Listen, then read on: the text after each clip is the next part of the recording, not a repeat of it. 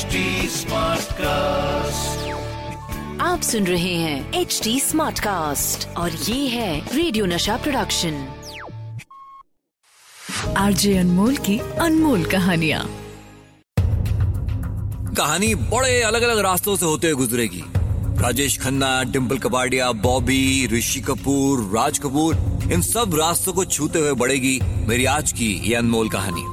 बात उस दौर की है जब मेरा नाम जोकर के फ्लॉप होने के बाद राज कपूर की इज़्ज़त उनका घर हर चीज़ दाव पे लग गया था। और फिर राज कपूर ने बनाई 1973 में रिलीज़ हुई बॉबी। बॉबी की तैयारी में राज कपूर ने अपने खुद के बेटे ऋषि कपूर और एकदम नया चेहरा डिम्पल कबाड़िया को लॉन्च किया।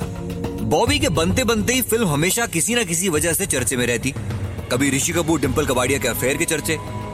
और सबसे बड़ा चर्चा था बॉबी के रिलीज़ होने से पहले डिम्पल कबाड़िया का मिसेस राजेश खन्ना बन जाना। कैसा बॉबी का प्रीमियर आया वो दिन जब फ़िल्म रिलीज़ पहली बार दुनिया देखेगी। थिएटर को दुल्हन की तरह सजा रखा था रेड कार्पेट सजा हुआ था। Raj Kapoor the proud man industry में हर किसी को खुद वेलकम कर रहे थे। राज साहब पोस्टर्स तो बहुत कमाल के लग रहे हैं। आइए आइए वेलकम मेरे बेटे ऋषि कपूर से मिलिए। आमतौर पे रेड कार्पेट पे फ़िल्म से जुड़े सब लोग होते हैं। राज कपूर, बॉबी की फ़िल्म मेकर वहाँ मौजूद थे। उनके बिल्कुल साथ ही में उनके बेटे और बॉबी से एज अ हीरो लॉन्च होने वाले ऋषि कपूर भी मौजूद थे। लेकिन हैरत की बात तो ये कि फ़िल्म की हीरोइन डिम्पल कबाडिया का कुछ अता पता नहीं। डिम्पल की पहली फ़िल्म का प्रीमियर इतना बड़ा मौका और फिर भी वो वहाँ पे मौजूद नहीं। डिम्पल कबाडिया ने बॉबी का प्रीमियर अटेंड ही नहीं किया। अगले दिन अखबारों में मीडिया में जहाँ एक तरफ़ बॉबी फ़िल्म के प्रीमियर की चर्चा थी, बॉबी की कामयाबी की चर्चा थी तो वहीं दूसरी तरफ़ आग लगा रखी थी। इस खबर ने कि डिम्पल कबाडिया प्रीमियर में इसीलिए नहीं आई क्योंकि राजेश खन्ना ने उन्हें वहाँ आने नहीं दिया। क्या सही में यह रीजन था? मीडिया में तो ये तक छपने लगा कि कि राजेश खन्ना जानबूझ के बॉबी के रिलीज़ डेट्स के आसपास ही डिम्पल को लेके मद्रास चले गए। बातें तो ये भी छपी कि डिम्पल कबाड़ी और ऋषि कपूर के जो हॉट पोस्टर्स लगे थे बॉबी फ़िल्म के पूरे बंबई शहर में, राजेश खन्ना उन्हें देख नहीं सकते थे, इसीलिए डिम्पल कबाड़िया को लेके मद्रास चले गए। इनफैक्ट इनफैक्ट अंदर के किसी आदमी ने यह तक बताया कि बॉबी रिलीज़ होने से पहले राजेश खन्ना ने राज कपूर को फ़िल्म खरीदने का ऑफ़र दिया था। एक बहुत बड़ा अमाउंट का ऑफ़र दिया था और कहा था, फ़िल्म रिलीज़ मत कीजिए। कपूर साहब, आप बॉबी रिलीज़ मत कीजिए। मैं आपको इसकी मुँह मांगी कीमत देने को तैयार हूँ। राजेश तुम होश में तो हो। मेरी फ़िल्म बिकाऊ नहीं है। इसमें मेरी मेहनत लगी है। ये सब अफवाहें या फिर सच्चाई ये सब इसलिए क्योंकि क्योंकि डिम्पल कबाड़िया ने बॉबी का प्रीमियर अटेंड नहीं किया भाई। और 1973 में राजेश खन्ना ने एक मैगजीन को बुलाकर दिया उस वक्त का सबसे बड़ा इंटरव्यू एक ऐसा इंटरव्यू जहाँ पे उनसे कोई भी सवाल कर सकता है। एक ऐसा इंटरव्यू जहाँ पे जर्नलिस्ट कुछ भी पूछ सकता है वो जवाब देंगे। सर सुना है आपने डिम्पल जी को बॉबी फ़िल्म के प्रीमियर में नहीं जाने दिया था। झूठ है सब झूठ है।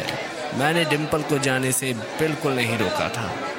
असल में हुआ यूँ था कि बॉबी की रिलीज़ से पहले ही डिम्पल कबाड़िया वॉज़ प्रेग्नेंट और जब डिम्पल ने ये बात राज कपूर को बताई थी तो राज साहब ने यूँ ही मज़ाक में डिम्पल कबाड़िया से कहा था अरे डिम्पल बेटी ये तुमने क्या किया? मेरी टीनेज हीरोइन फ़िल्म के प्रीमियर पर प्रेग्नेंट होके आएगी तो तुम्हारा सारा का सारा इमेज क्रैश हो जाएगा। हालाँकि राज साहब इसे कितना सीरियसली कह रहे थे तो पता नहीं, लेकिन डिम्पल कबाड़िया ने इसे बहुत सीरियसली लिया। और काका जी के मुताबिक यही कारण था कि बॉबी के प्रीमियर से पहले, जब राजेश खन्ना को शूटिंग के लिए मद्रास जाना पड़ा तो डिम्पल भी उनके साथ में मद्रास चली गई। हालाँकि काका जी ने अपने उस इंटरव्यू में ये तक बताया कि प्रीमियर से बस कुछ ही दिन पहले उन्होंने डिम्पल को बोला डिम्पल मुझे लगता है तुम्हारी पहली फ़िल्म का प्रीमियर है। तुम्हारे लिए सबसे बड़ा दिन तुम्हें वहाँ मौजूद होना चाहिए। नहीं साहब डिम्पल कबाड़िया अपने फैसले पे अटल रही। कहा कितनी सच्चाई है, ये तो आप ही खोजें।